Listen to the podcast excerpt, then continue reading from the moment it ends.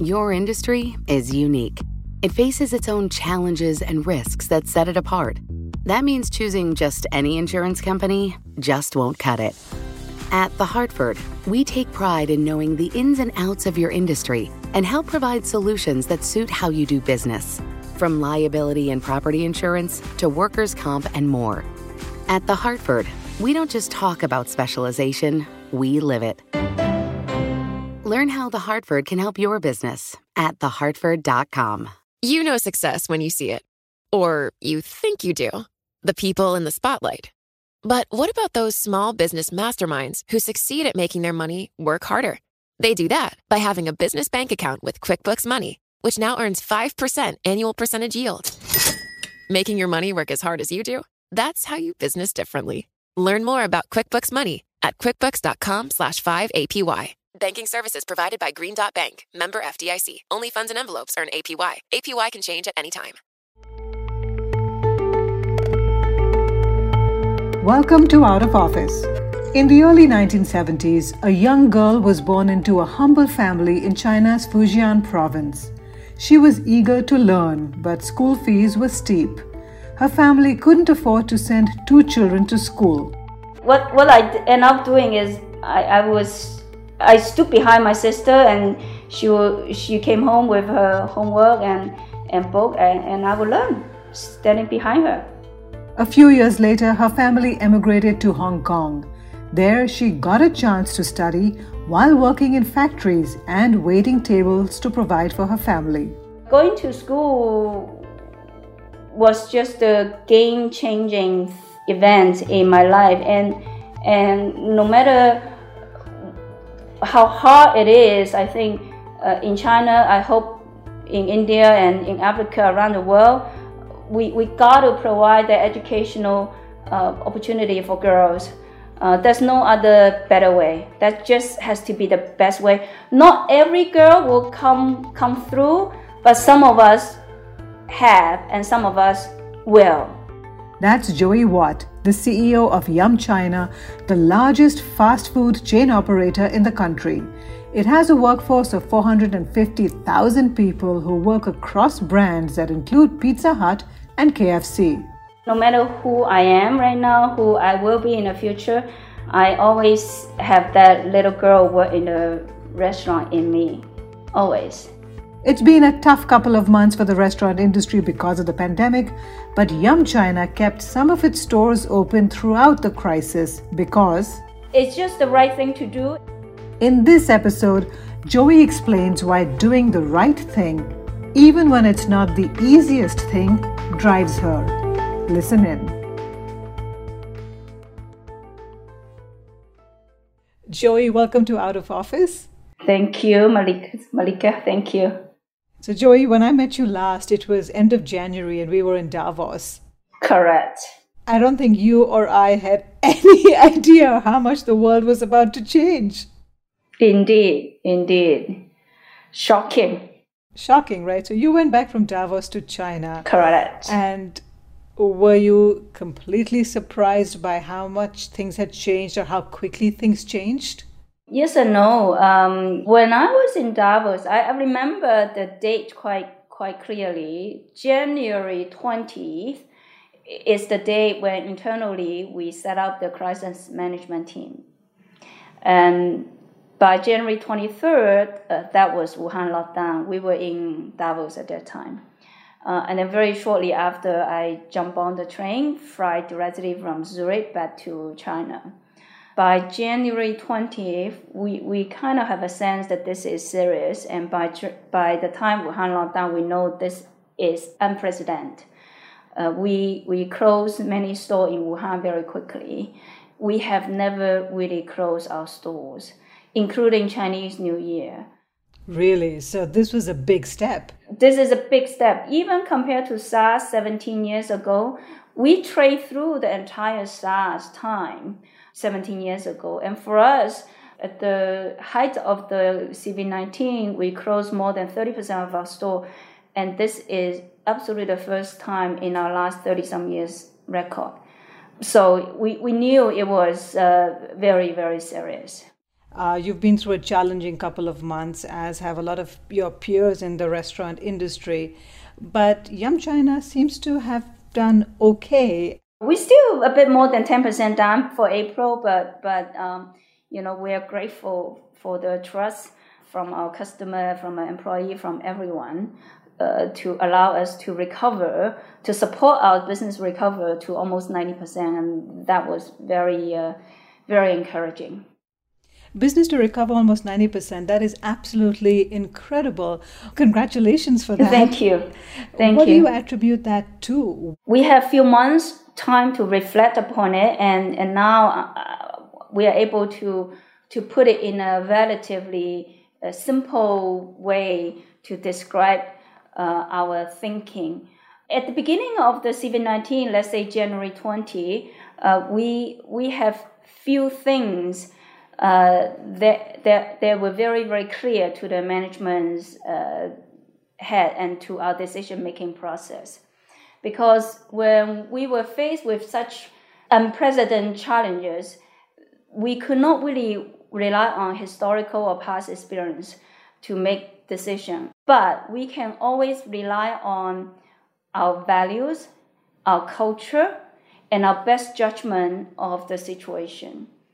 We know that we're going to make mistakes. We know that we're going to be far from perfect, but we need to have the courage to make the make the decision. And the analogy that I use with my team is um, it's just like we being parent for the first time. Um, we parents somehow never have to go to university or take a test to to to become a parent. Correct. And and, and so sometimes you wish there was a, a school yes. for new parents. and and somehow parents still have to make such critical decision for their kids. So it's a bit like that. It's a bit like that, and we need to have the courage to make the right decision. So assuming Yum China is a family. We, we are a big family, over 400,000 plus employee. is a very big family. That was exactly my question, Joey. But yeah. when you're talking about being new parents and having kids, you're talking about 460,000 employees. Yes. yes. That's one of the largest workforces in the world for a company. Some family members are sick, were very sick. That's Wuhan. And then later on, who else got sick? Henan, and we are closing the stores as situation evolve.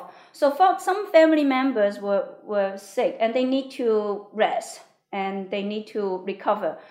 However, there are other family members who were not sick. That is the eastern part of China. Mm-hmm.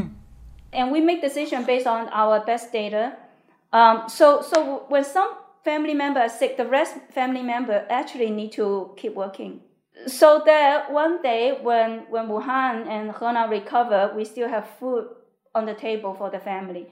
Not to mention, while we look after the employee, we have to look after the customers and, of and course. the community because we always forget and we almost hesitate sometimes to to admit to recognize that lockdown is a middle class privilege. I agree with you. A lockdown is definitely a middle class privilege. You do have large sections of society, especially in developing countries, who simply cannot afford to stay at home and even can't afford social distancing. What inspired us at that time was we closed all the stores in Wuhan, and then we realized some hospitals in Wuhan, the medical staff, the doctor and nurses, they were not getting food and that's when you stepped in, right? So tell us about that. I mean, we donate some money, a few million, but it's small amount. But we have our own supply chain in Wuhan. We have our warehouse in Wuhan. Um, we have food in our store. So with the with the support, strong support of my local staff, we decide to open up quite a few restaurants just to just to prepare food for the hospitals. It's not for doing business. So we deliver free meals to many hospitals in Wuhan uh, for as long as we allow, as long as we could. And that inspiration continues. So up to now, we have delivered free meals to more than 1,450 hospitals and community centers in more than 28 provinces in China.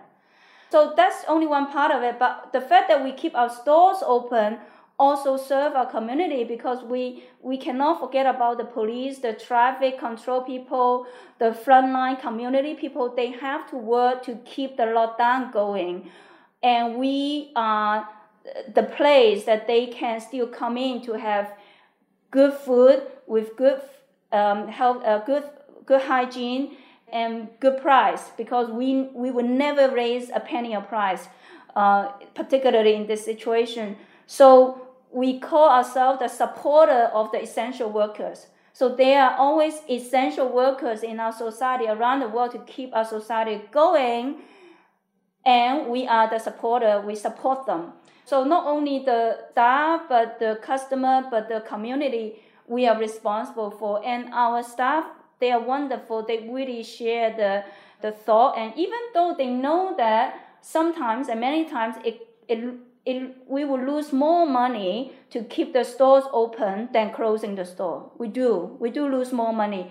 It's just the right thing to do. And as you mentioned earlier, there are a lot of staff who need the job as well. So, you know, jobs are very, very important in normal time. Jobs are even more important during such difficult time. And and I was I was a waitress at one point myself uh, when I was 15 in Hong Kong. And you know, uh, there's a need for money. There's a need for money. There's no other way to describe it. And what about you personally? I believe your family was away and you were in China managing the crisis. How long was the family separated? And I know you're very you come from a very close knit family, so that must have been hard for you. It's challenging. Uh, we've been away f- from each other for four months now. Are they still away? Yes, but we are seeing the end of the tunnel now. You're seeing some light at the end of the tunnel. Yes. Uh, yeah, yeah. So, so we are doing fine. Your employees, you have about 450,000 of them. How do you stay in touch with them? Stay in touch with what they need or their aspirations or, you know, it's such a vast workforce. So, what's your method of staying close to them? Well, first of all, during those difficult times, we, we did something very simple. Uh, we call each other. I call my direct reports. My direct report call their direct report, and it go all the way down to the store level. And during the difficult time, each of my store manager, he or she will call the store staff. We want to make sure that they're okay. We want to make sure that their families are okay I mean, it's not done yet. It's not. It's not. You know, we are not completely out of this crisis yet. But as of today, we have ten staff got infected. Um, out of 450,000, the number is very, very, the percent is very, very small. Tiny, yeah. And all of them have recovered already. They are they're all healthy now. And That's seven great. seven of these infect cases were in Wuhan. So so outside Wuhan, our staff have really um, uh, we, we have done our best to protect protect ourselves. And so so it's not only talking to them or giving whatever guidance, it's about making sure everybody is okay. And when you have that very simple mission, we want to make sure everybody's okay, then you will do what is right. Um, so, so that is just very quick and fast, effective network. As you can see, how does it work? But in this in this crisis, when we are going through such difficult time, there's no such thing called over communication.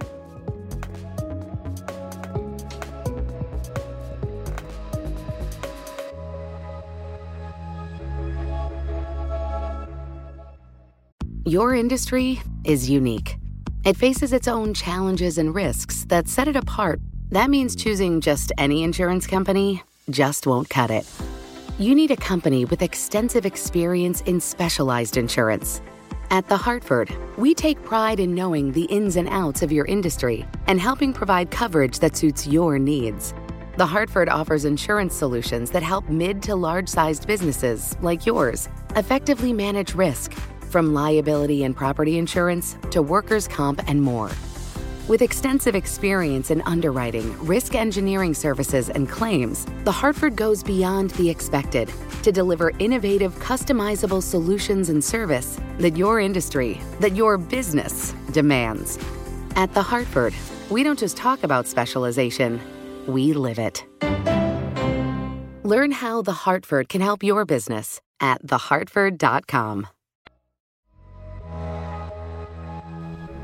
You've talked very often about doing the right thing, even if it's not always the easiest thing. Yes. Where does this value come from? Oh boy. Um, well, you asked a really uh, soul searching question. Where does it come from? I, I, I'm, I'm from a small village in China originally. You were born in Fujian province, right? Yes. And, and you know, in a small village, um, there are many, there were many biases and prejudices or whatever, right? Um, especially as you can imagine, back to the old time, being a little girl in a village is not is not necessarily the, the most prestige thing. Um, but but you know, I have a I have a very amazing great grandmother, and and she actually was the head of the household. Uh, really? She, she ran the family, not not not any other man in my family. you come from a family of strong women. oh, she she certainly was strong, and uh, when when I was born, she was already uh, blind, and she she had those bum feet, you know, that tell you how. Uh, oh really? Yeah, she she has bum feet, and she she was blind, uh, but she she ran the business. she ran the family. That's um, amazing. She had bound feet. She was blind, but and she you're... was illiterate too.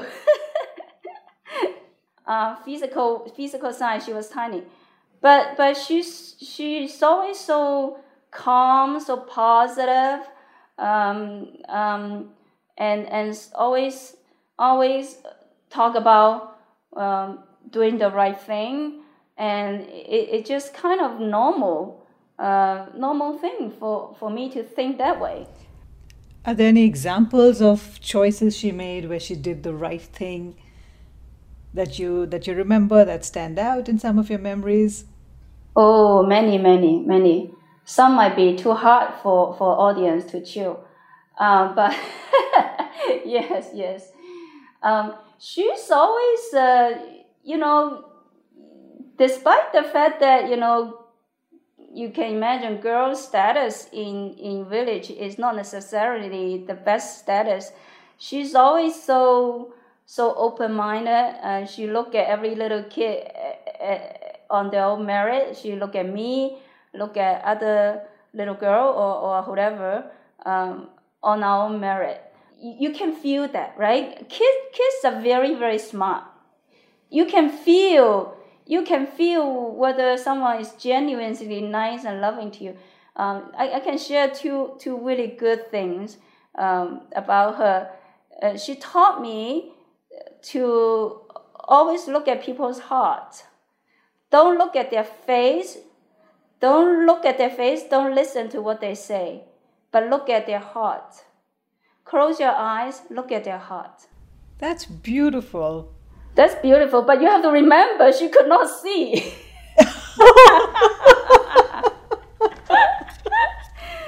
oh boy. That's incredible. That's right but she read people like no one no one else could. Uh, she really use she use she can really see people's heart. So so it, it, it, is that something you think about in your business dealings? I mean, you're the CEO of Yum China. Do you sometimes do that? Do you oh, pause oh, for yeah, oh yeah, yeah to oh, I, I, Tell me more about that. Yeah, I like to look at people's eyes, and I also like to not look at people and really just reflect upon you know, what is this person really is like. And you do that just by looking at the eyes, or do you just sort of rely on that very intuitive feeling that you get? Both. So, so this is the beautiful things for, for her to say, isn't it? And it stay with me forever. Grandmas know best. Oh, she's she's clever. And then and then what are the other right things she always does? Um, we, I mean, life back to the village time were were, were not easy, but we, we were slightly uh, our family is slightly better off than, than many other family in the village. So there there there were always many old ladies who come to her, and talk to her. And, and because she could not see, she could not really walk very well either. So she just sit there and listen. And she, she listened, she gave guidance to people. And sometimes she always find her little change or little food at some corner to give away. She always somehow generous. she always somehow managed to find something with her eyes closed to give it to someone. Um, that's beautiful, isn't it? Yes. That's amazing. Yeah. It's absolutely beautiful. You know, I read that you said this in an interview to the Sunday Times that your tuition for grade one was five renminbi, and that was China back in the 70s. And you said, but your parents could not afford tuition for you and your sister. Well, I mean, I, I don't know whether it's tuition fee or whatever, but at that time, it's just like you have to, you know, pay a small fee to go to the school. And um, yeah, it, and, and you have to remember at that time, uh, a, a good teacher salary or good good uh, government official salary was 36 yuan a month. So five, five yuan is a lot of money. Was a lot of money. So my sister went and I, I could not. Um, but it's okay. Um, so by the time I start school, it was primary school. So I skipped all the whatever preschool stuff. What what I end up doing is I, I was I stood behind my sister and she she came home with her homework and and book and, and I would learn standing behind her. Joy, that's incredible. So you didn't have any formal education till the age of what seven? I don't know, seven maybe. And you yeah. just learned from your sister because she was the one who got to go to school. Yeah, yeah. And then you went to school in Hong Kong, and then you went in, to in China, in China, China, in China, in China, and yeah. then you went to and then we moved to Hong Kong. I moved to Hong Kong when I was nine years old, um, and then I went to uh, Hong Kong University, uh, and then and then and then Northwestern. After Northwestern, I became I became a consultant at McKinsey. Back to Fujian Province, you know, I wanted to ask you. Eh, this is again something I read, and you said Growing up in the countryside in China, you only get to eat chicken in postpartum care. Of course, yes. of course, things have changed rapidly yeah. in China since then. How has your personal journey mirrored the rise of China? Wow, your question is very, very profound. I don't even know how to answer the question. I think I'm I'm the fortunate one. I'm very fortunate and uh, and the blessing came from the fact that um, I had the opportunity to to be educated. Um, you know, and I belong to the generation who have witnessed the the the historical change of China in in a in a very positive way and in a very massive way. Absolutely massive. Um, so so I'm very very lucky one, and I just hope that my the, the generation after me will continue to be as lucky as me. But the key turning point really is the education. Um, so so when I went to Hong Kong, I was nine years old, um, and I started school there. I, I started to have the opportunity to learn English. That's when I started to learn ABC even though life was not easy at that time because at the same time of starting school in Hong Kong, I actually started to work in factories in Hong Kong. Which kind of factory? What factory did you work in? Oh, all sorts, all sorts of stuff like the plastic flower, the clothing company, uh, the clothing factory, the, the belt of the watch. So I, I work and uh, and all the way till fifteen. So by the time I turned fifteen, I started to work in in restaurants.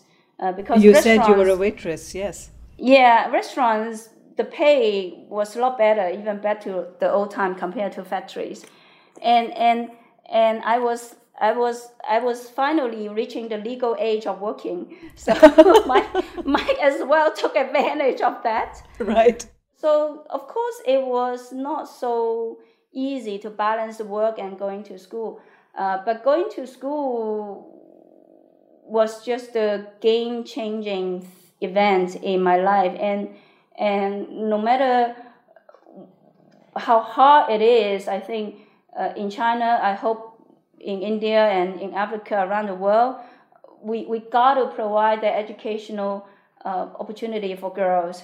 Uh, there's no other better way. That just has to be the best way. Not every girl will come through, but some of us have, and some of us will. I agree. It is the absolute, the most critical ingredient for young girls in places like India, China, Africa. It is the most important skill. Yes. So you were a young girl, 12, 13, 14, and you were going to school in Hong Kong and working at a factory at the same time. How has that shaped you? Hardworking. to um, say the um, least, yes. Hardworking. And it, you know, uh, in hindsight right now, I mean, I, I, I knew very little about music. I, I knew very little about pop culture at my age. You didn't have time for any of that. Uh, correct, correct. My time was in factory. Uh, my time was about you know making some money to put food on the table. Um, but I learned something else. You know, I moved from job to job, um, from factory to factory, because you know a lot of these work were temporary, so you have to keep looking for a job. Um, but you know, the the factory is a different environment. It's a different learning environment too, isn't it? Um, so so I'm that, that those those days make me very comfortable to learn new things. Learning new things is just daily job. It's part of life. Um, and then get the best out of whatever you can get is is life. Um, it's not something abnormal, and also trying to be as efficient as possible um, is a is is part of life too. Um, because you know between school and, and work, of course, it's very difficult to find a time to do homework. But I still have to do my homework. So you do it, then then I have to find a way to do it quickly, and uh, hardworking and being efficient and and having the ability to learn learn new things. Uh, these are all the good good training. You know, if I look back, arguably, well, we pay a lot of money for our kids to learn this and that these days. And at that time, I learned this and that and still get paid too. Um, so just just different type of learning. And I spoke to some people before interviewing you today, just in terms of my research, and a lot of people said she really cares about her employees. And a part of me, listening to your story, is wondering is this why? Do you see a little bit of yourself that young girl working in the factory, working as a waitress, in every one of your KFC employees, for example? You are just a very smart lady, aren't you? I, I mean, of course, that that shaped me. Um, I actually even talk about it when I when I joined this company. Uh, somehow, you know, no matter who I am right now, who I will be in the future, um, I always have that little girl work in the restaurant in me, always. So so when I make the decision, it was difficult decision that uh, we're going to keep some of our store open uh, because because the group that was underrepresented was the group of employee who really need the money. But I was one of them at some point, so I understand. Joey, looking back at the last four months, what has been your biggest learning as a business leader? I have been writing a little bit, but I, I, I don't think I'm ready to get to the point to to to get to the conclusion bit yet. We're not there yet, are we? Exactly. You are absolutely right. We are not there yet. Um, but if I have to pick one learning, um, it's still it's still about doing the right thing, even though it's difficult. Um, for us, the most difficult decision at that time is was to whether to to keep some of our store open or not, uh, because you can imagine um, it's very difficult to make that decision. It does involve some calculated risk, um, but when we look at look at our employee, our staff, our community uh, in the long term, we felt that we need to make a holistic decision uh, to keep some of our store as long as long as we can see they are safe, my staff are safe, we can continue to trade through. We we provide the support to our community, uh, and we provide the jobs to our staff, and we also uh, hopefully at the end it seems like we have you know gone through the most difficult time. At the end, we can we we we will come out as a stronger and better company, and still can provide jobs to our 450,000 employees. And I'm very uh, proud. I am proud to say that we are not firing anyone. We are not letting go of anyone in our company this year. That's an amazing note to end on. Joey, thank you very much.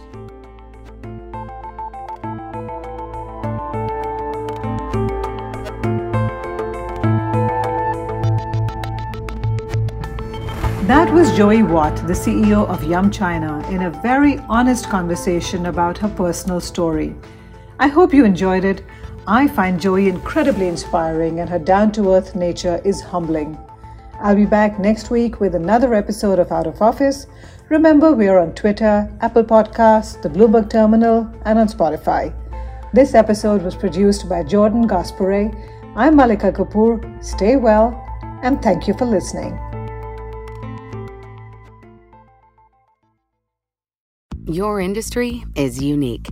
It faces its own challenges and risks that set it apart. That means choosing just any insurance company just won't cut it.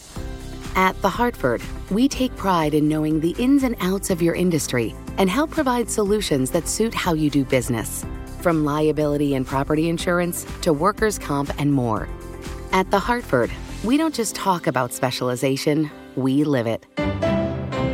Learn how The Hartford can help your business at thehartford.com. Collaborate for a greener future at the Bloomberg Green Festival, a groundbreaking celebration of the thinkers, doers, and innovators leading the way. From design and culture to technology, science, and entertainment. Hear from inspirational speakers and immerse yourself in climate solutions. July 10th through 13th in Seattle. Title sponsor Amazon, official airline Alaska Airlines. Get 20% off using promo code radio20 at bloomberglive.com slash green festival.